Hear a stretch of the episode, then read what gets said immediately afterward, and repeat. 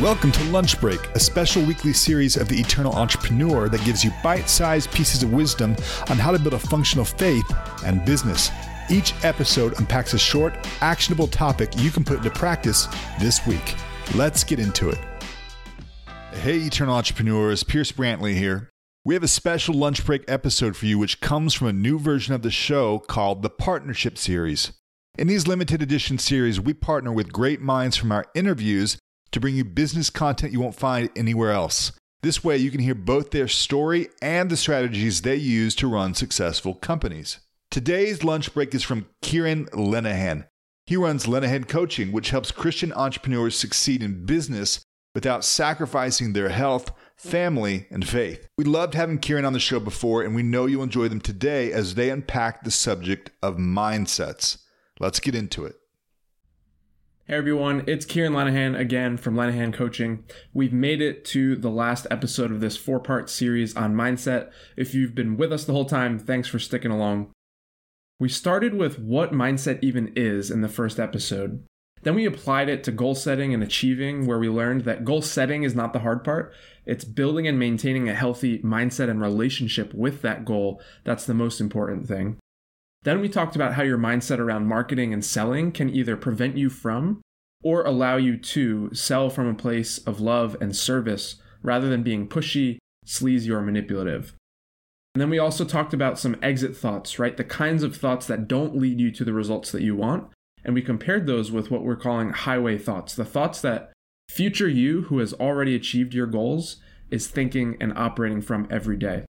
So if you haven't listened to those episodes, I highly recommend you go back and do that, especially if you are a service based business owner. Today, we're wrapping up this series talking about how mindset relates to making decisions about investing in yourself. So here's the roadmap really quickly for today's episode. We're going to go through a very brief background of my journey when it comes to investing in myself because it's it's a common thread that I've seen with a lot of other people, both who I work with and who I don't. My guess is that some of you or a lot of you might relate to it. From there, we'll go into the three common camps or, or, categories or mindsets that people fall into when it comes to making decisions around investing in themselves. And then we're going to wrap the series up with just some frequently asked questions about some of the different investments you can make in yourself. So, what's the difference between coaching, consulting, mentoring, therapy? What are the benefits of working with a coach? What are the what's a common misconception? You know, there are so many coaches out there. How do I find the right one? So we'll get to answer those at the end.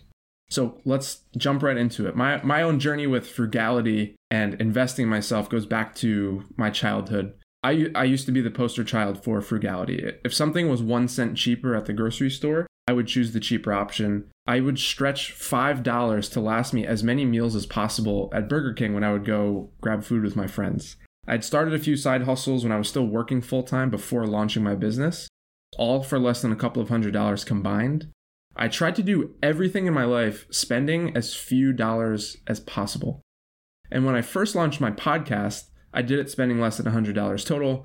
I did everything myself, and I, I truly prided myself on this mentality. I thought I was being really clever and resourceful. I told myself I was cost efficient, scrappy, savvy, you name it. It was a point of pride to be able to do things for as little money as possible. And it's because I had learned this at a young age when money was was scarce and I, I didn't think anything of it when I brought that into adulthood. But if you look under the hood, what was it really that was driving my desire to spend as little money as possible? Under the surface, I was afraid. Afraid of losing money, afraid of wasting money. What if I run out? What if I end up with nothing? And this carried into my full time business at the start of it. Those questions, instead of, you know, what if I run out or what if I end up with nothing? It becomes what if I fail? What if the business fails? I want to minimize my losses so that it will hurt less. So if, if my business fails, at least I didn't spend thousands and thousands of dollars, right? I want to minimize my risk. So what that looked like, how that affected me, I agonized over decisions like which scheduling software should I use? Acuity for $12 a month or Calendly for $15 a month? I agonized over this decision, I'm not even joking, for weeks. And now I look back on that and I, I can realize, I can see how ridiculous that is. I spent so much time and mental energy on a trivial decision. I'm confident that my business within the next five years will be a million dollar business at least. And I was agonizing over a $36 a year decision. Those two things don't go together. There was a bug in my operating system. There was a thought pattern and, and a series of doubts and fears that were running my life and running my business that I had to get rid of.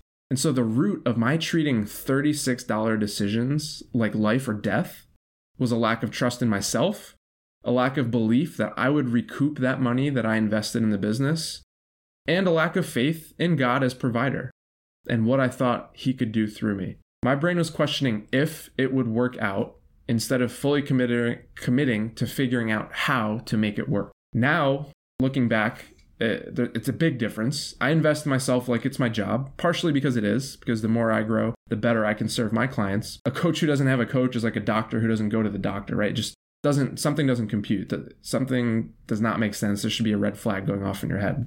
Some people see having a coach as a sign of weakness. I certainly did it first. I was very prideful. I can do it myself, is what I would tell myself.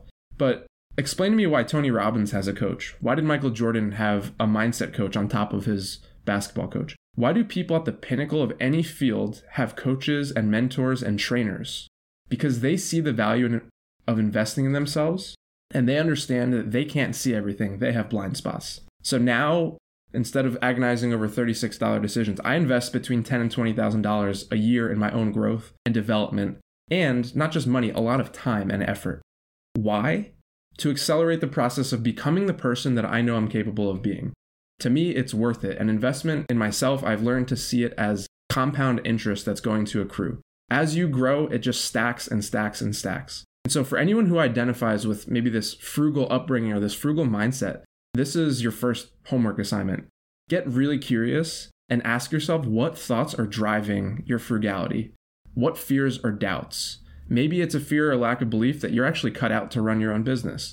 Maybe it's just fear of failure or looking like a failure to your friends or your family. Whatever it is, identify it and examine it and work on it.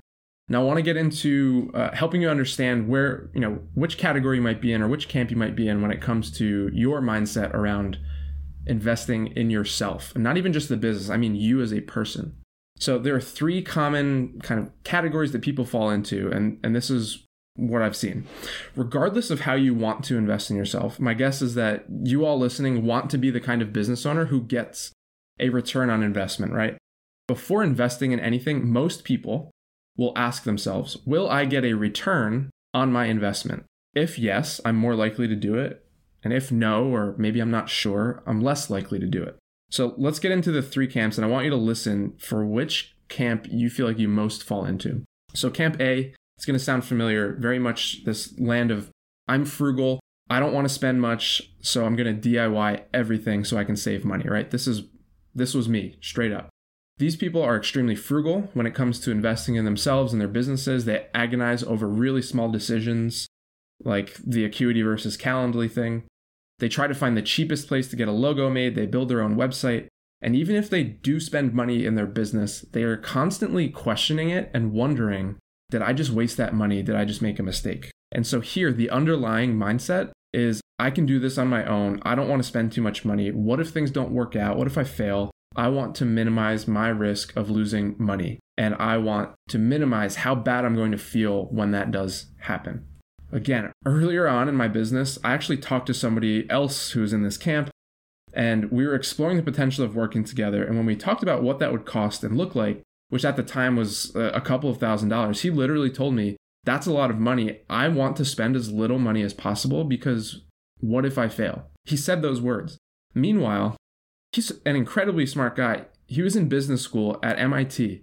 I looked up today, I looked up the tuition for business school at MIT $80,000 a year in tuition. That's a real number. And that raises another point that I, I can't dive into for the sake of time, but we look at $200,000 college education as normal and not expensive, but investing a few thousand dollars in ourselves to improve our life, to improve our, our ability to, to make more money and grow our business, that is somehow expensive. But, anyways, the core mindset in Camp A, this frugal camp, is I want to minimize my risk of losing money because deep down, I don't think I can do this.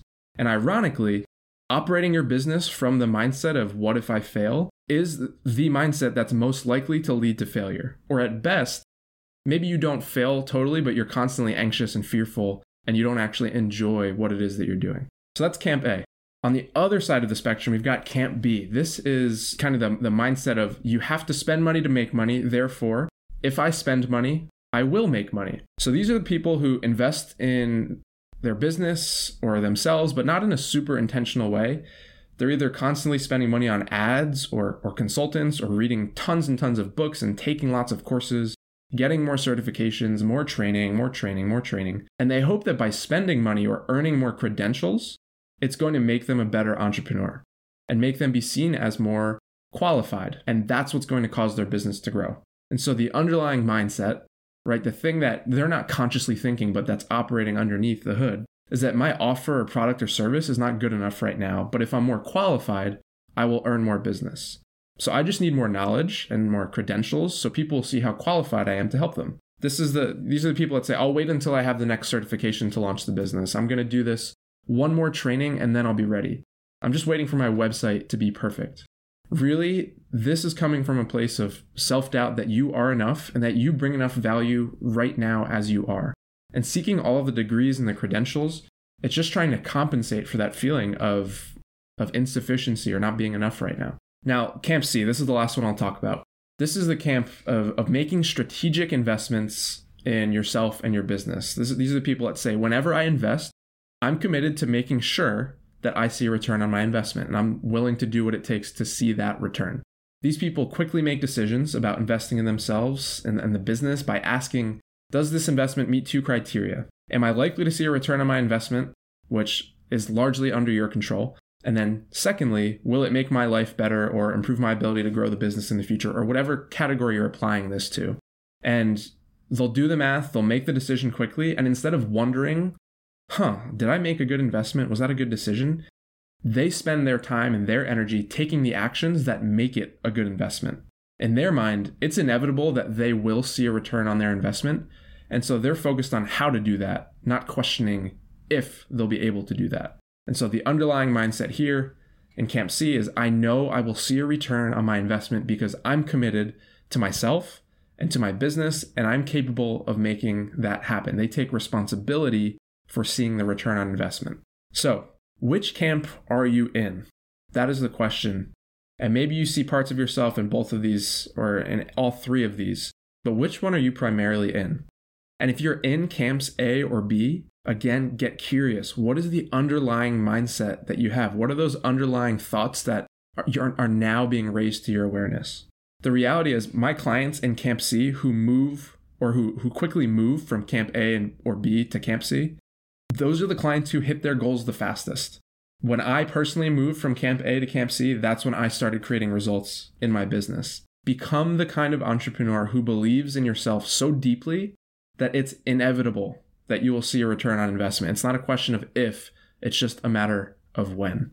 So, I want to wrap up this series and episode with just answering some frequently asked questions around investing in yourself uh, and specifically coaching that I get asked all the time. So, the first question I want to address is what are the different ways that you can invest in yourself so that you and your business can grow?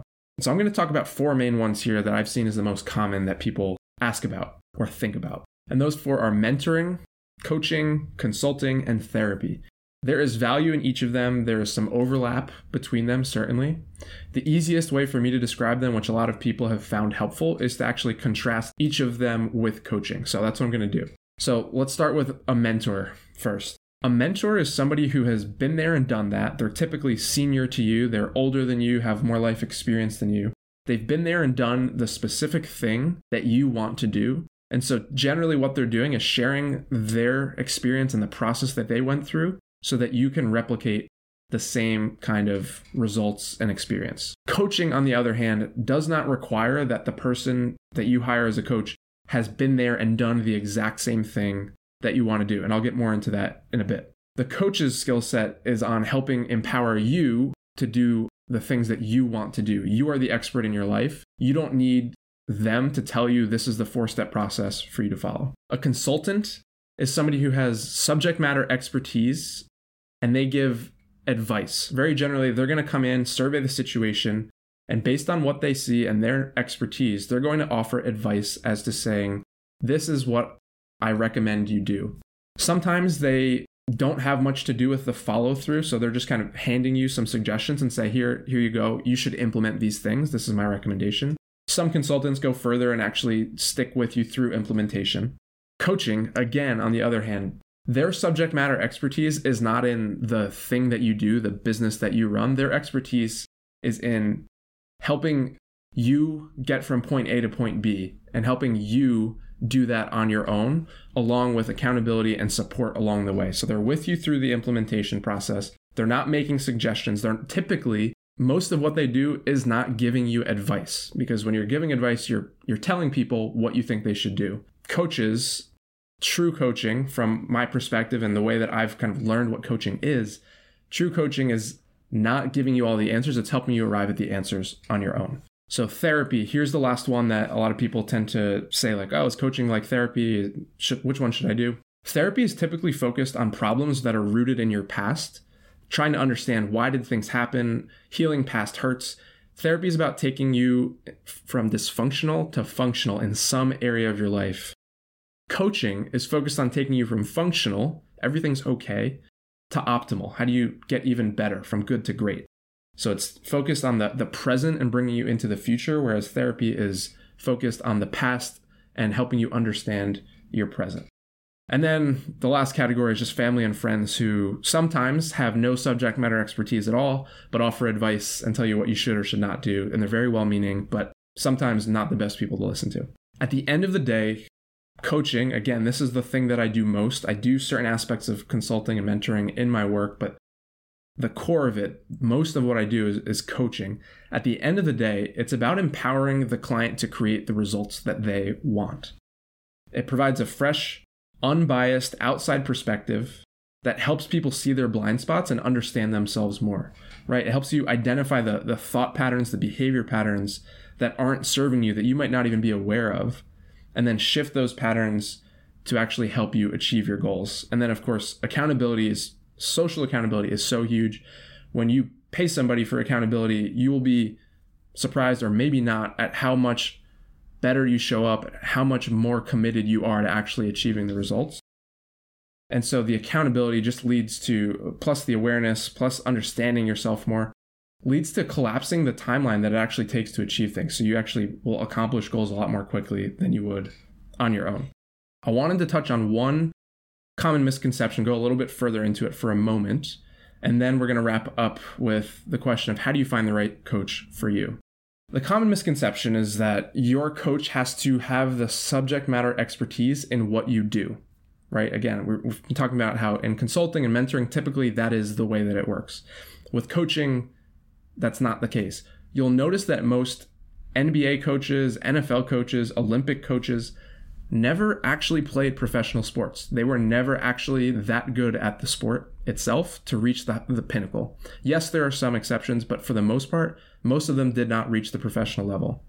My clients are graphic designers, web designers, real estate agents. I've never designed a graphic in my life, and I've never sold a house, but I don't have to because the skill set that's required to be a great coach is not the same skill set required to be a great player. My skill set is not graphic design, it's helping people get out of their own way to step into the potential that, it, that they have to become a better business owner and a better version of themselves. Thank you for listening. If you enjoyed the show, do me a favor and leave a quick review. When you do, it helps other entrepreneurs find this content and benefit from it too. See you next week.